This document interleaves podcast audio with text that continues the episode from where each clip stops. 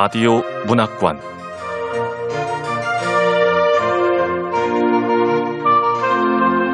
한국 단편 문학 특선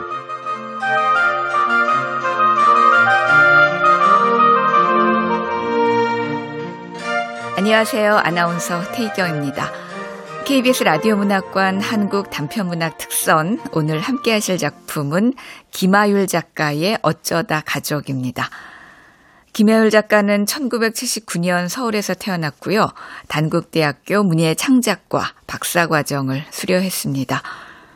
2013년 실천문학 신인상의 바통이 당선되면서 작품 활동을 시작했고 엔솔리지 우리가 먼저 가볼게요 작업에 참여한 바 있습니다. 그리고 2018년에는 한국문화예술위원회에서 주최하는 아르코 창작기금을 받았습니다. KBS 라디오 문학관 한국 단편문학 특선 김아율 작가의 어쩌다 가족 지금 시작합니다.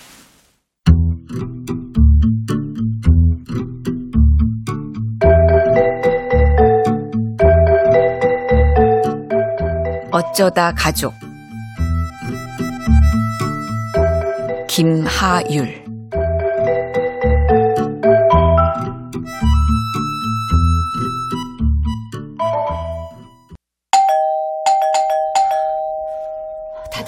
연습한 대로만 해요. 루다, 애들은 방에서 나오지 말라고 했죠? 어, 오케이. 걱정 마.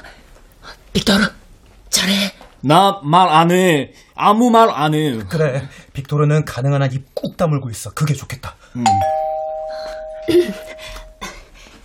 나가요!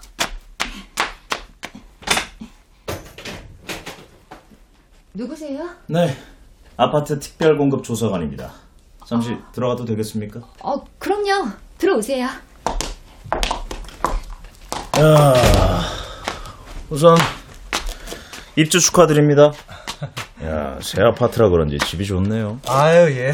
아유, 고생 많으십니다. 어, 집, 좋아. 한국 아파트 아주 좋아. 어, 좋아. 한국 좋아. 근데 모두 여기 사시는 겁니까? 네. 모두 같이 말입니까? 그런 셈이죠. 로다, 자기야. 아, 우리 자기. 남편이 말하고는 머쓱하게 웃었다. 나와 남편은 서로의 파트너에게 더 가깝게 붙어섰다. 그러니까 제가 이해가 안 가서 그러는데 근데 사모님하고 이 외국 남자분하고 빅토르예요. 빅토르. 어, 예. 그러니까 사모님하고 빅토르하고 부부고 또 남자분하고는 이렇게고 루드밀다. 그냥 우린 편하게 루다라고 불러요, 루다. 네. 편하게 루다하고 남자분하고 부부인 거죠. 네, 그렇습니다. 여보, 뭐해? 아, 맞다, 부부. 우리, 맞다, 부부, 부부. 응. 나를 포함한 네 명의 입에서 절도 있게 대답이 나왔다. 빅토르는 합을 못 맞추고 한 박자가 느렸다. 한국어 질문을 이해 못한 그의 옆구리를 내가 쿡 찌르자 그제서야 대답이 나온 것이다.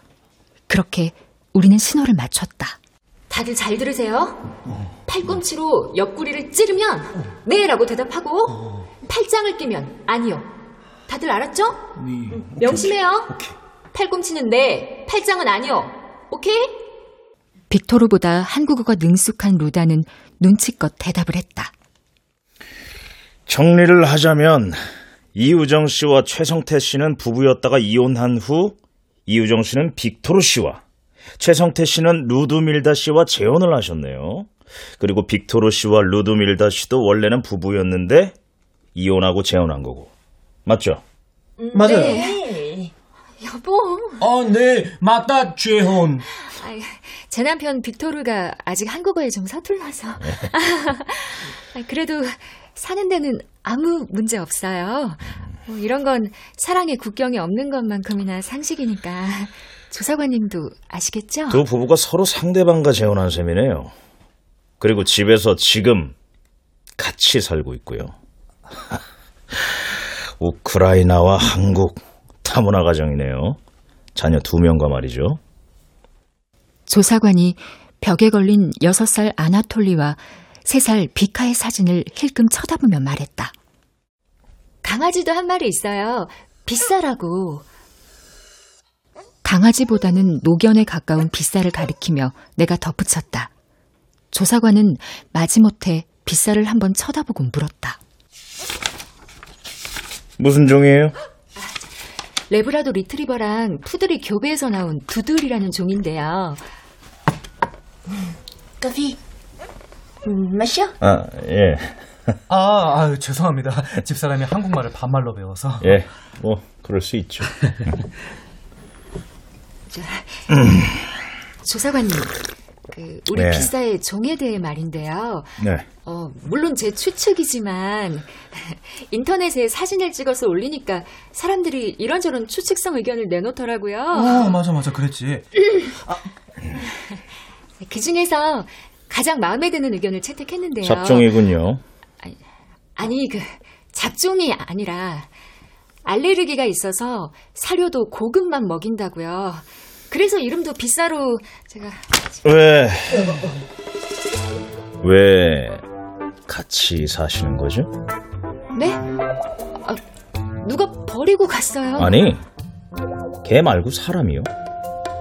네? 집. 예. 집 때문이죠. 재산 분할을 아직 못했거든요.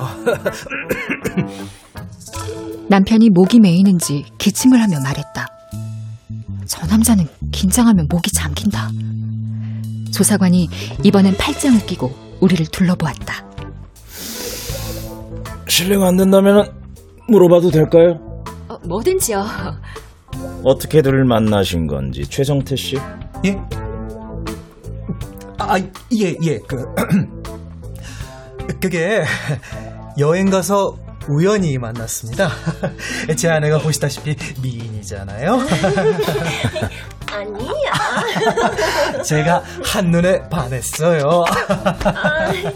와. 아이, 아이고, 우리 저기 한국 사람은 앞에 응? 이렇게 하면 안 돼. 괜찮아. 아이, 한국 드라마에 다 나와. 남편이 껄껄 웃으며 루다의 어깨에 손을 얹어 끌어안았다.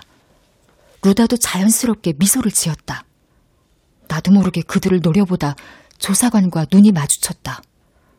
나는 보란 듯이 빅토르의 팔짱을 다정스럽게 끼고 어깨에 머리를 기댔다. 그러자 빅토르 입에서 큰 소리가 튀어나왔다. 아, 아니다. 예?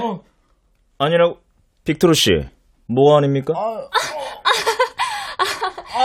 자, 이 사람 말은 제가 더 미인이라는 뜻이에요. 아, 미인은 참. 마, 맞다. 우리 자기 더 예쁘다. 출입국 기록에 따르면 최성태 씨, 이유정 씨 두 분이 우크라이나를 방문한 적이 없던데요. 최성태 씨, 아, 조사관이 서류를 보지도 않고 남편을 향해 말했다. 예상 못한 조사관의 질문에 남편은 숨 쉬는 것도 잊은 채 얼음이 되어 멈췄다. 뇌에 버퍼링이 걸린 것 같았다. 어, 아, 저, 그건 작년 체코에 갔을 때예요. 거기서 만났어요. 아, 아, 아, 마, 맞아, 맞아, 맞아. 그, 그, 조사관님도 프라하의 그 다리 아시죠? 그 아름다운 다리. 모든 연인들이 그 키스를 하고 있는, 아, 그 다리 이름이 뭐더라. 아, 갑자기 이름이 생각이 안 나네. 아이, 조사관님이 오셔서 나도 긴장을 했나 보네. 그, 거기 이름이 뭐지, 여보?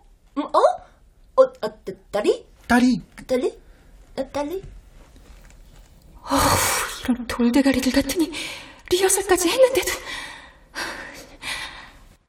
아, 자, 다들 갑자기 조사관님이 오셔서 긴장했나 보네. 칼을 다리잖아. 아, 맞아. 칼을, 칼을 교. 딸이 브릿지! 칼을. 내가 작게 말하자 다들 무릎을 치며 아 칼을 하고 웃었다. 그때 남편과 나도 남들처럼 그 다리에서 키스했었다. 로맨틱하게. 다식은 커피잔을 들며 조사관이 입을 열었다. 모두 쿨하시네요. 하리우드 뺨치겠습니다. 전 저와 전 남편이 그것도 각자 재혼한 후 한 집에서 같이 산다는 게 야, 저로서는 상식적으로 이해가 안 갑니다만 말씀하신 대로 헐리우드 스타일이죠. 아니 뭐 저희가 안 좋게 헤어진 것도 아니고 새로 찾은 각자의 행복을 위해서 서로를 쿨하게 보내줬다고나 할까요? 남편이 두 손을 활짝 펴고 어깨를 으쓱하는 제스처를 취하며 말했다. 허세끼가 다분해 보였다. 너무 나가는데? 나는 티나지 않게 고개를 옆으로 흔들며 그에게 경고를 주었지만 남편은 보지 못했다. 조사관이 반응이 없자 남편은 급기야 얼마 전 종영한 드라마 대사까지 치고 말았다. 사랑에 빠진 게 죄는 아니잖아요. 이, 이 드라마 재밌어?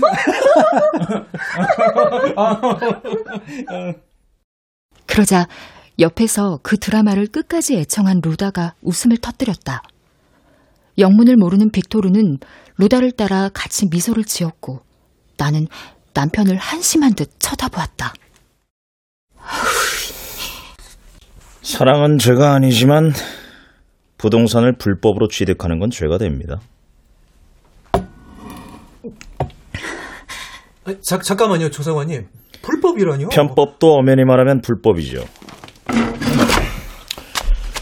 그리고 그걸 적발하는 게 제 일이고요. 조사관이 의자에서 일어나 우리를 내려다보았다. 무심하지만 빈틈이 없어 보이는 눈빛이었다. 거기서 나는 느꼈다. 그가 우리를 의심하고 있다는 것을. 그리고 사인받기 어려울 거라는 것을. 아, 저, 저, 저, 조사관님, 뭔가 오해가 있으신 것 같은데. 남편의 말을 뒤로 한 채 조사관은 현관문을 향해 걸어갔다. 그리고 문을 닫기 전 말했다. 또 오겠습니다.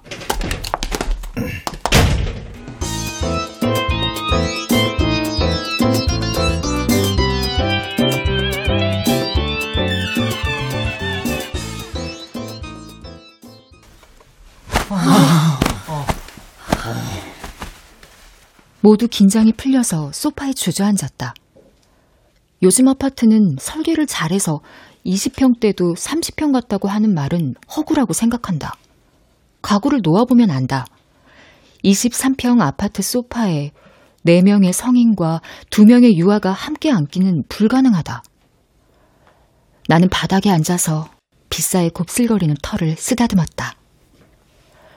나는 남편을 향해 물었다. 눈치챈 것 같지? 저 아저씨 우리 의심해. 편법이지 불법은 아니잖아. 심증만 있고 물증은 없어. 괜찮아. 사인 안 해주면 어떡해. 아, 갑자기 부동산 감독원 같은 거 왜 생겨가지고.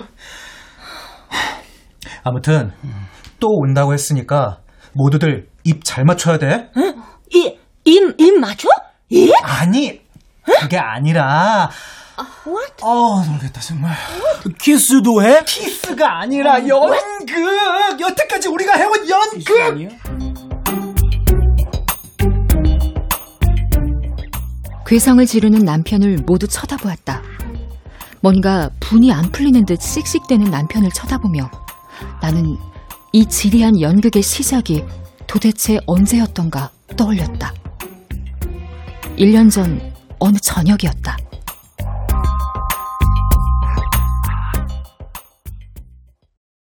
그날도 우리는 전셋집에서 저녁 식사에 곁들여 반주를 하고 있었다. 주로 맥주였고 때로 막걸리도 됐지만 그날은 맥주를 한 캔씩 땄다.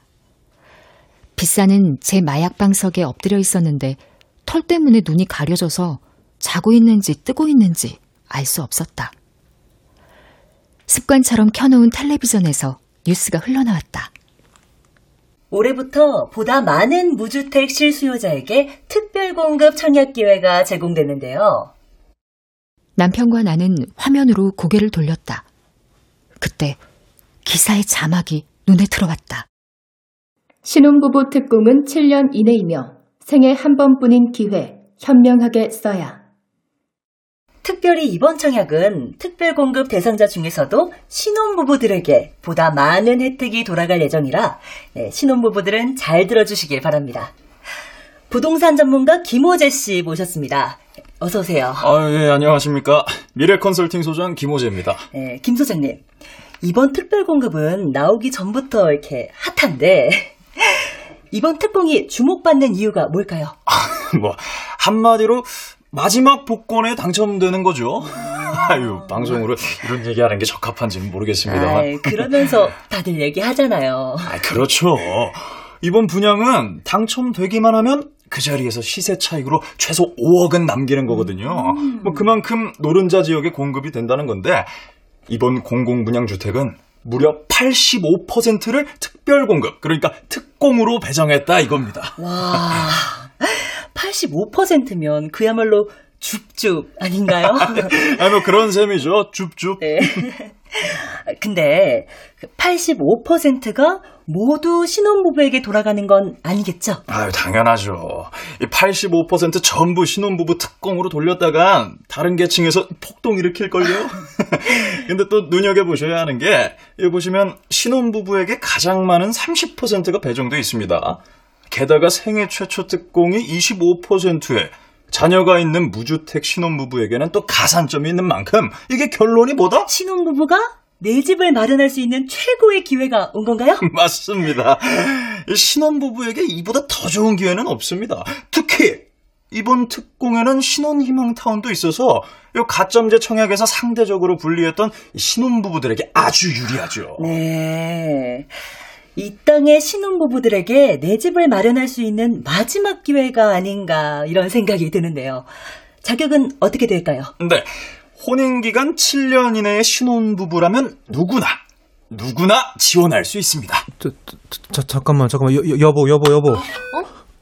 우리 결혼한 지가 4, 5, 6, 7. 지난달에 우리 7주년 결혼기념일. 아, 아, 씨, 뭐야. 우리 혼인신고한 지 정확하게 7년하고 한 달 지난 거야? 아. 남편은 자신의 머리를 쥐어 뜯었다. 내 눈치를 보며. 나는 한숨으로 대답을 대신했다. 혼인신고를 서두른 것은 남편이었다. 나는 아이를 갖고 해도 늦지 않는다고 했지만 남편은 혼인신고를 하지 않으면 결혼한 게 실감나지 않는다며 우겼다. 그리고 7년이 흐른 후 우리 부부와 얼마 전 들인 늙은 개 비싸가 가족 구성원의 전부였다. 어느새 휴대전화로 정보를 찾아본 남편이 말했다. 전국의 신혼부부들 모두 응모할 것 같은데. 결혼에 뜻없는 젊은 청춘 남녀들도 이번 특공 응모하려고 혼인신고부터 한다는 얘기도 있네. 에이, 이 정도면 뭐, 어차피 되지도 않겠네. 그리고 자녀가 있어야 확률이 높다네.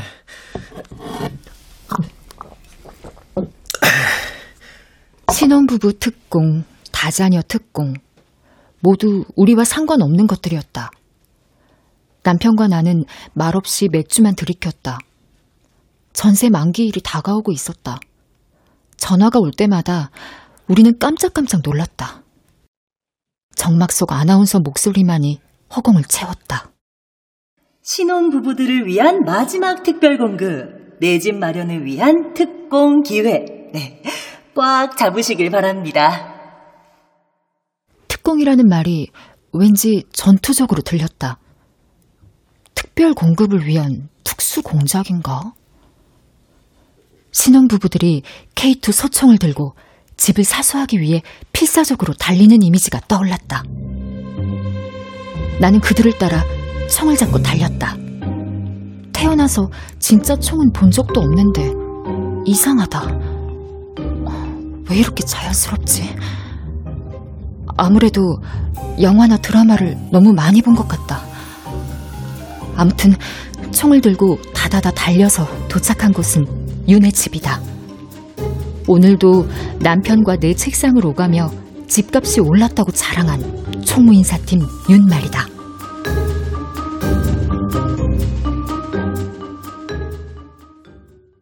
남편과 나, 그리고 윤은 입사 동기였다.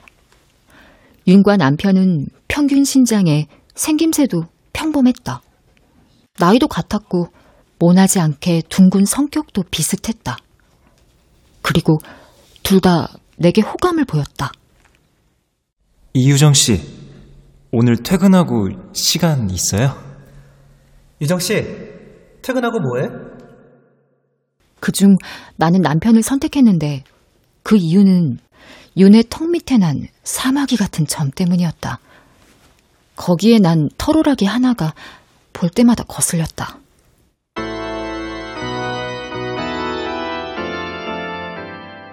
그렇게 남편과 나는 사내 커플이 됐고 1년 후 우리는 결혼했는데 윤도 우리와 같은 계절에 식을 올렸다.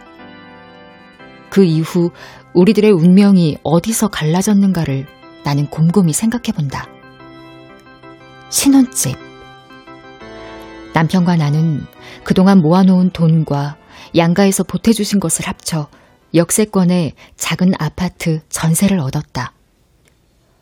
그런 우리와 달리 유는 한참 비탈길을 올라야 나오는 후미진 아파트를 구입했다. 우리 전세금과 같은 금액이었다. 아, 여기 완전 등산길이네. 이렇게 비탈길일 줄 알았으면 집들이 선물 대신 현금으로 줄걸. 아, 무거워 죽겠어. 아, 그러게. 아, 왔어. 오늘아 힘들었지? 어. 이대리, 어서 와요. 아, 아우, 아우, 좀 쉬었다 들어가자. 아. 윤 대리님은 이 아파트 샀다 그랬죠? 아, 네. 전세금으로도 살 수가 있어서요. 아유, 집을 왜 사? 우리처럼 교통 좋은 데서 전세 살지. 뉴스 보면 전국적으로 미분양이 넘쳐난대잖아. 미분양이 많기는 한데 전세 기간 끝나면 이사 가야 되잖아. 그거 싫어서 겸사겸사 샀어. 음. 자기야, 요즘 전세가하고 매매가가 비슷하거나 같은 데도 많대지. 응, 응. 그래서 다들 집 사는 거 꺼려 하잖아. 아, 부동산 상황이 당장은 이래도 앞날은 모르니까. 저 이우정 대리 올라가요. 아, 네. 최 대리 올라가자. 어, 어. 후지는 내가 들을게.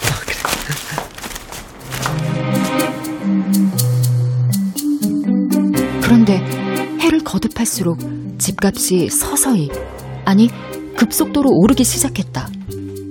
그때마다 주위에서는 지금이라도 안 늦었으니 사라고 했지만 우리는 매번 고개를 저었다. 아니야, 지금 너무 올랐어.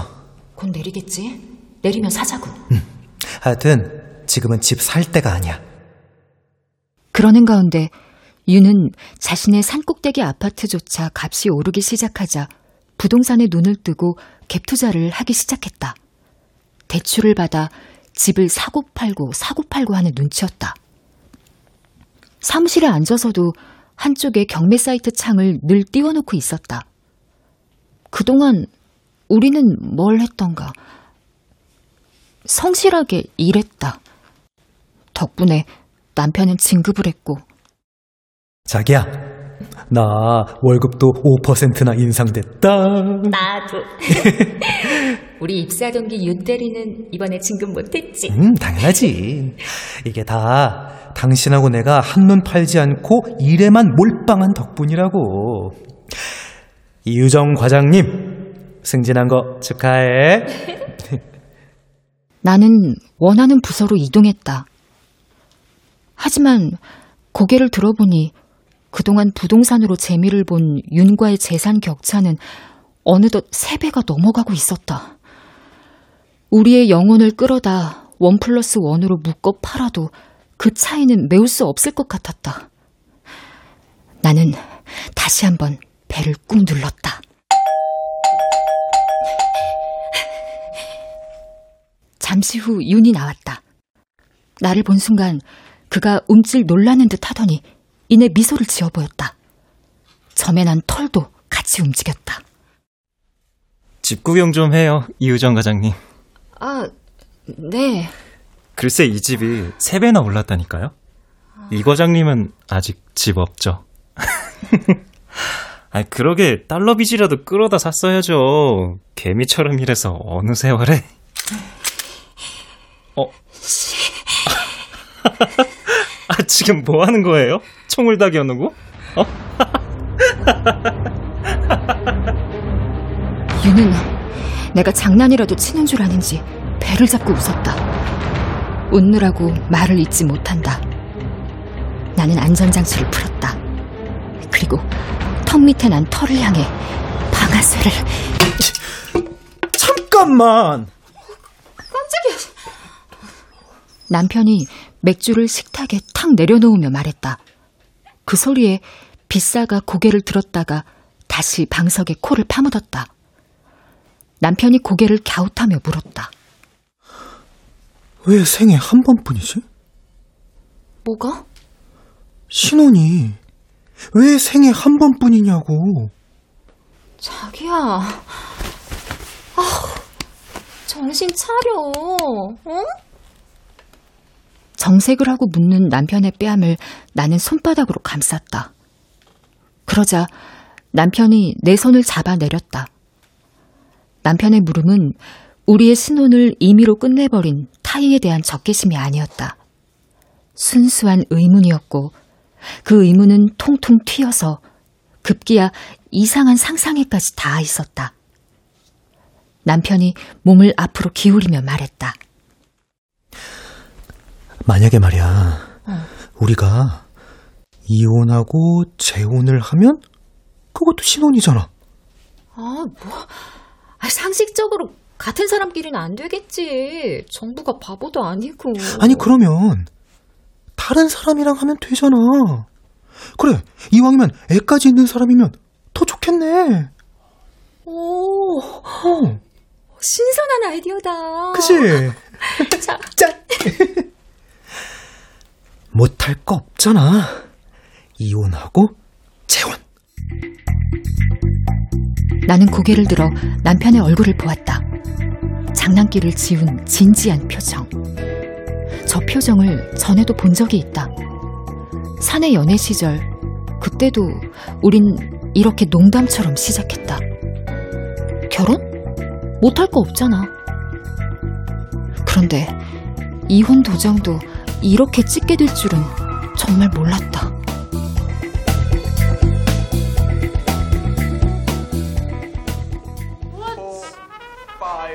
어, 뉴스가 노조는 오늘 오전 각 지방본부 위원장이 참석한 가운데 내일 예정대로 총파업에 아, 그래 바꿔주면 되잖아.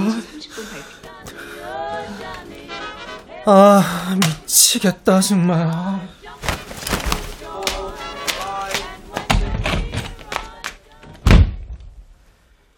남편이 리모컨을 들고 뉴스로 채널을 돌리자 아나톨리가 빽 소리를 질렀다. 남편은 한숨을 쉬고는 우리의 침실인 작은 방으로 들어가 버렸다. 남편이 자리를 뜨자 거구인 빅토르는 소파에 좀 더 편하게 자리를 잡고 자신의 아이들과 느긋하게 텔레비전을 시청했다. 루다는 그 옆에서 비카의 갈색 머리를 비껴주고 있었다. 어, 우리 아나톨리. 비가 머리 많이 자랐다.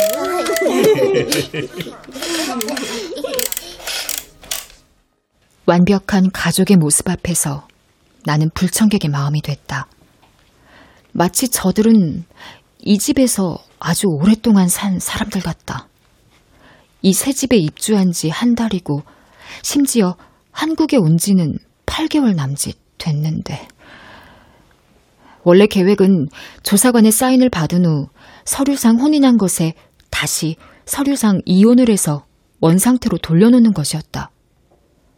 그리고 손을 절레절레 흔들며 안 받으려 할 테지만 빅토르 가족에게 항공료 정도의 수고비를 챙겨주기로 남편과 나는 생각하고 있었다.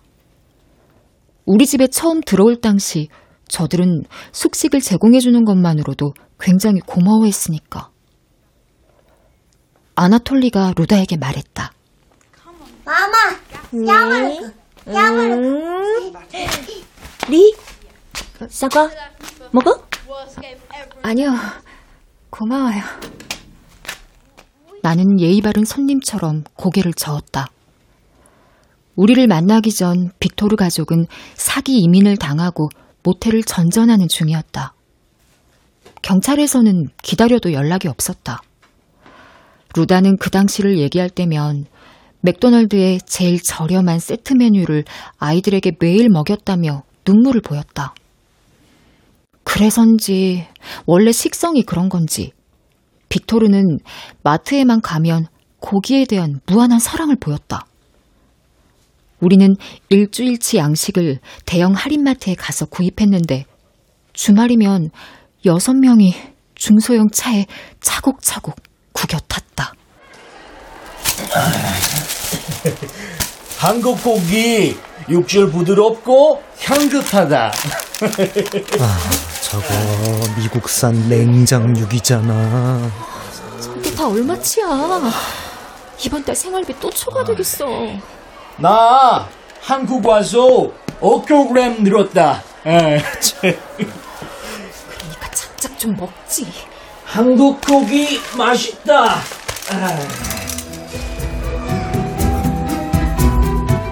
빅토르는 카트에 고기를 종류별로 담았고 아나톨리는 총기류의 장난감을 하나 잡고는 사줄 때까지 울었다.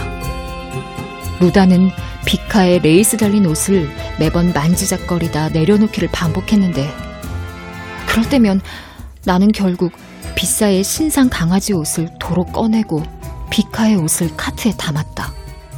그리고 남편은 지갑을 열었다. 한 달 생활비가 두 배로 늘었다. 그렇게 반년이 넘게 같이 살았다. 그런데 더 심각한 일은 한국 생활이 적응될수록 빅토르가 욕심을 부리기 시작했다는 것이다.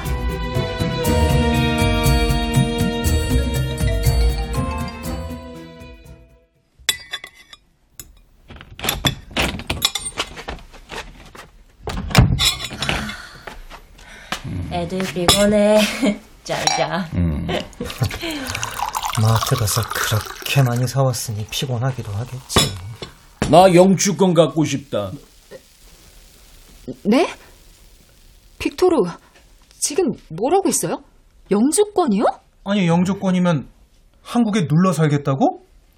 빅토르, 우크라이나로 빨리 돌아가야 하는 거 아니에요? 아니다. 우리 사인 받고 집 옮겨. 하지만 이혼, 음, 기다려. 네.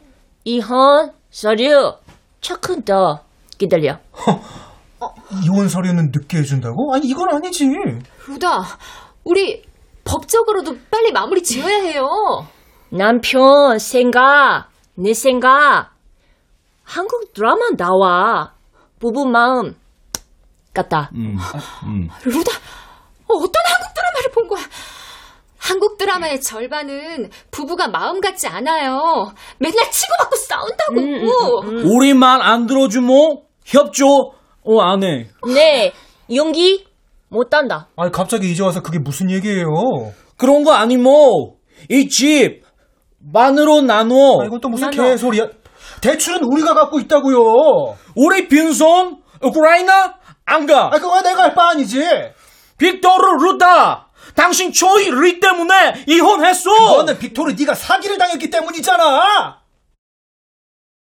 두 남자가 서로를 노려보았다. 눈싸움에 기싸움에 일촉즉발의 상황이었다.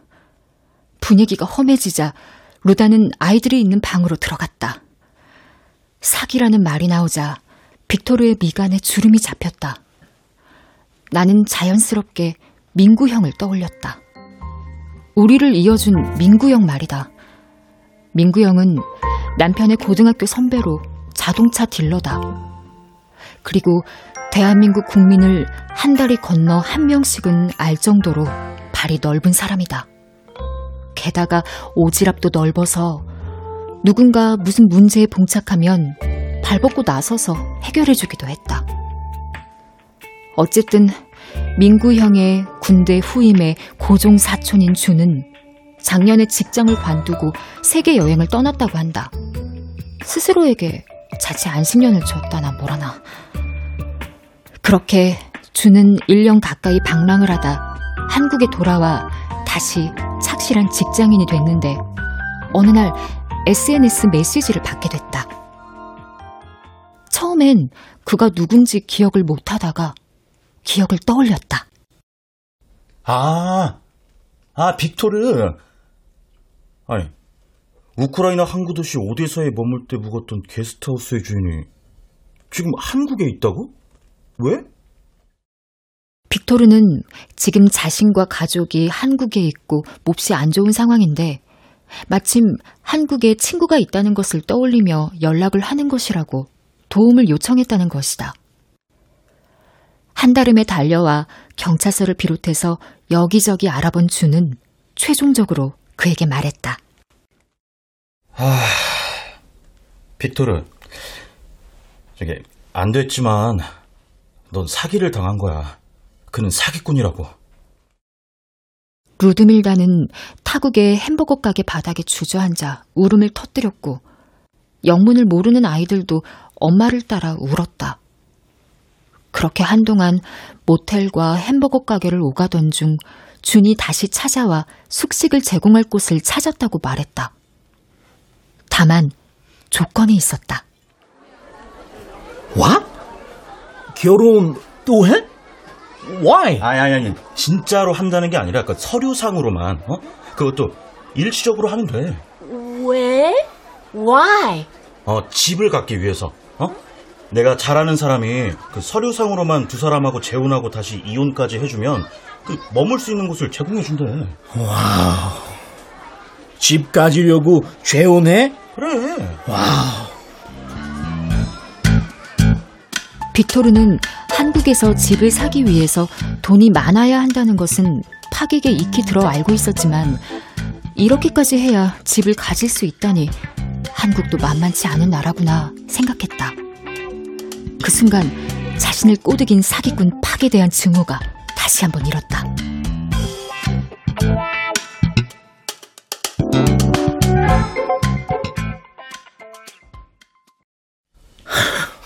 사기꾼 팍두 코리안? 초이 코리안? 책임 있어! 이건 또 무슨 말도 안 되는 개논리야.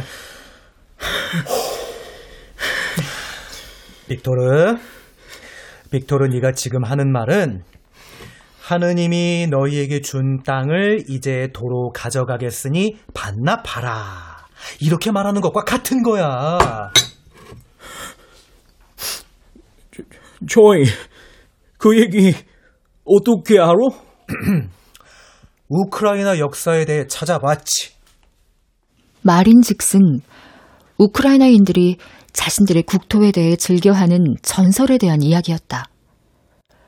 하느님이 세상을 만든 후 모든 민족에게 살 땅을 나누어 주었는데 우크라이나인들은 술을 마시며 즐기느라 늦어서 땅을 받지 못했다. 그러자 하느님은 자신이 살기 위해 남겨둔 마지막 땅을 주었다는 것이다. 당신 이런 얘기는 도대체 어디서 찾은 거야? 브라브라자. 우크라이나! 아름다운 나라다. 빅토르는 눈시울을 붉히며 말했다. 그리곤 남편의 손을 잡고 고마워했다. 이야기는 곧 우크라이나의 지정학적 위치와 비옥한 토양, 그로 인한 외세 침략의 역사와 현재의 불안한 치안, 경제적 위기, 어느 나라에나 있는 정치 얼간이들, 자신이 이민을 오게 된 이유로 나아갔다. 방에서 상황을 지켜보고 있던 루다가 캔맥주를 내왔다. 남자들은 밤새도록 이야기꽃을 피우다가 각자 방으로 들어갔다. 남편은 아침이 되어서야 숙취와 함께 하려던 말이 그게 아니었음을 깨달았다. 나는 전 남편과 현 남편이 더맨 더머라는 사실을 깨달았다. 할 수 없이 우리는 조사관의 사인을 받은 후 생각해보자고 이혼을 잠정적으로 보류해 놓았다. 그 일이 있기 전까지.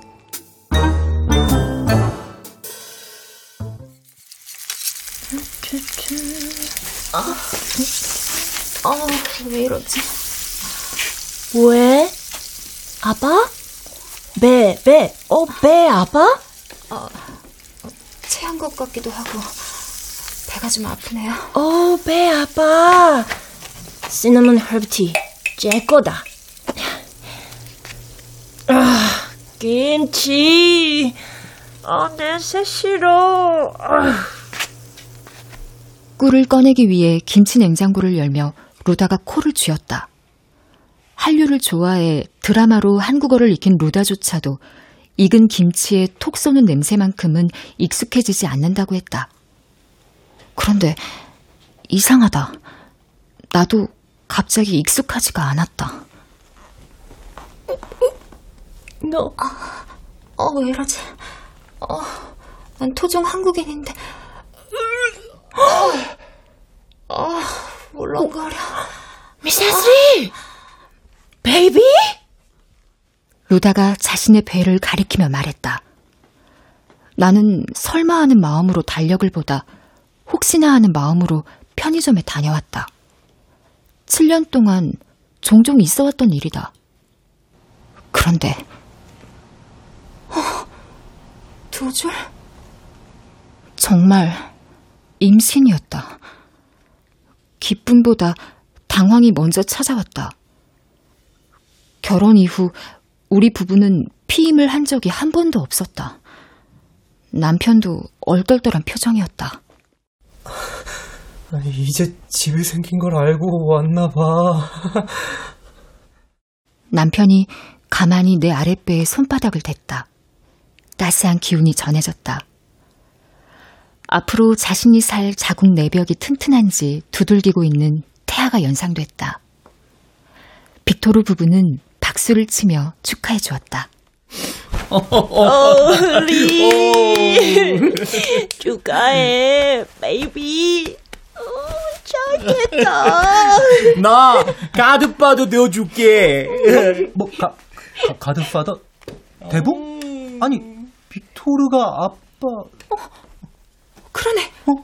파도 아빠잖아. 그 말에 남편과 나는 화들짝 놀랐다.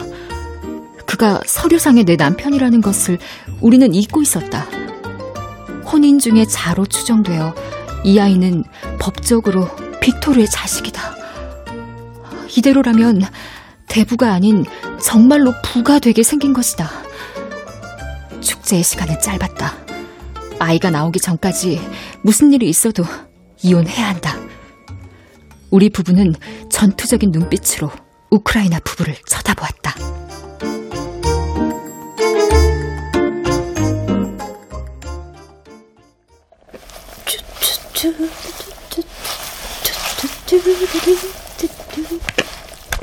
로다는 밀가루 반죽을 하고 비트를 갈았다. 이상하게 우크라이나 음식만 먹혔다. 다른 건 넘길 수가 없었다. 나를 위해 루다는 매일 꿀케이크인 메도빅과 보르시 수프를 만들었다. 향기로운 음식 냄새 사이로 남자들의 고성이 끼어들었다. 당장 이혼해야 돼. 지금 못해. 집 나눠. 빅토르 말도 안 되는 소리 좀 하지 마. 어? 어차피 지금 집 팔지도 못해. Calm down, calm down. 조이. 한국 살게 해줘. 몇 번을 말해요. 그건 내 사정이 아니라니까. 그럼 우리 어떻게 해? 그냥 우크라이나로 돌아가요. 예? 원래도 가려고 했잖아요. 그거 우리 가족 굶어 죽는다 말이다. 아, 빅토르, 우리 애 baby 곧 태어난다고요. 나 좀 살고 봅시다. 조이, 정 없다. 이게 정으로 될 문제가 아니라니까요. 아, calm down, calm down. 끝날 것 같지 않은 대화가 지리하게 이어졌다. 루다는 요리를 하며 calm down, calm down 흥얼거리듯 말했다. 남자들에게 하는 말인지 아이들에게 하는 말인지 아니면 본인을 위한 말인지 알 수 없었다. 그러다 아나톨리가 리모컨을 눌렀다. 화면에 초록색 잔디밭이 깔렸다. 순간 고요가 찾아왔다. 두 남자는 멋쩍게 화면을 흘끈거렸다. 루다가 얼른 남자들의 손에 캔맥주 하나씩을 쥐어주자 둘은 할 수 없다는 듯이 자리에 앉았다.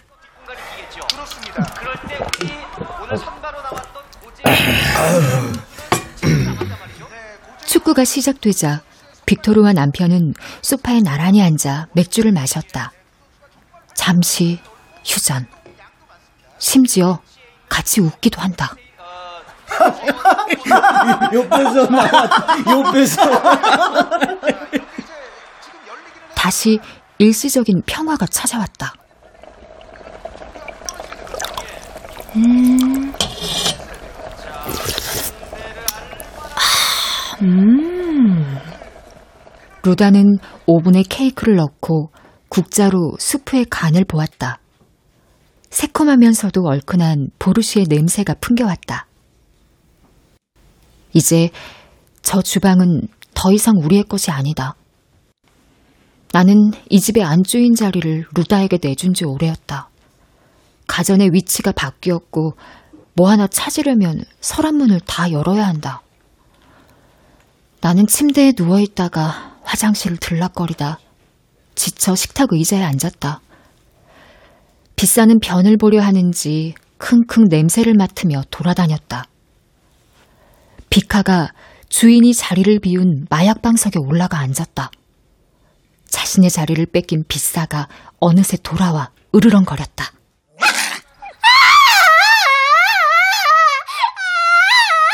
비싸가 비카의 팔을 물었다. 이를 본 빅토르는 벌떡 일어나 비싸를 걷어찼고 남편은 반사적으로 빅토르의 멱살을 잡았는데 그때 텔레비전에서 환호성이 터졌다. 어? 어? 어느 팀에서 골을 넣었는지 멱살을 잡은 쪽도 잡힌 쪽도 화면으로 시선을 돌렸다. 나는 구석에 처박혀 깨갱 소리도 못 내고 숨이 넘어가고 있는 나의 개를 향해 가다 다시 구역질이 올라와 입을 손으로 막았는데 그 순간 초인종이 울렸다. 다들 조용! 조용! 나는 벽면에 걸린 모니터로 가서 안내 버튼을 눌렀다. 방문자의 얼굴이 떠올랐다. 조사관이야. 일요일에? 불시 방문인가 봐. 배우들은 모두 신속히 자기 자리로 돌아갔다. 남편들은 서로의 멱살을 놓았고 루다는 텔레비전을 끄는 것과 동시에 아이들을 방으로 들여보냈다. 이 와중에 문은 열렸고 조사관이 들어왔다. 근처에 볼 일이 있어서. 자, 받아요. 그는 내게 봉투 하나를 내밀었는데 빈손으로 오기 뭐했는지 도넛이 들어있었다. 재래시장에서 막 튀긴 듯한 따뜻한 도넛에서 오래된 기름 냄새가 났다. 냄새는 곧코 속으로 들어가 내 비위를 툭 건드리고 말았다. 그리고는 참고 자시고 할 새도 없이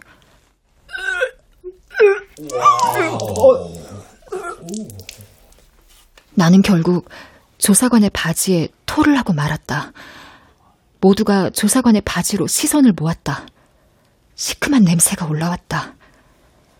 조사관도 토사물에 젖은 자신의 다리를 내려다보았다.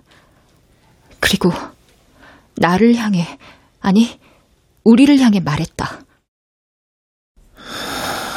이렇게까지 해야 하는 겁니까?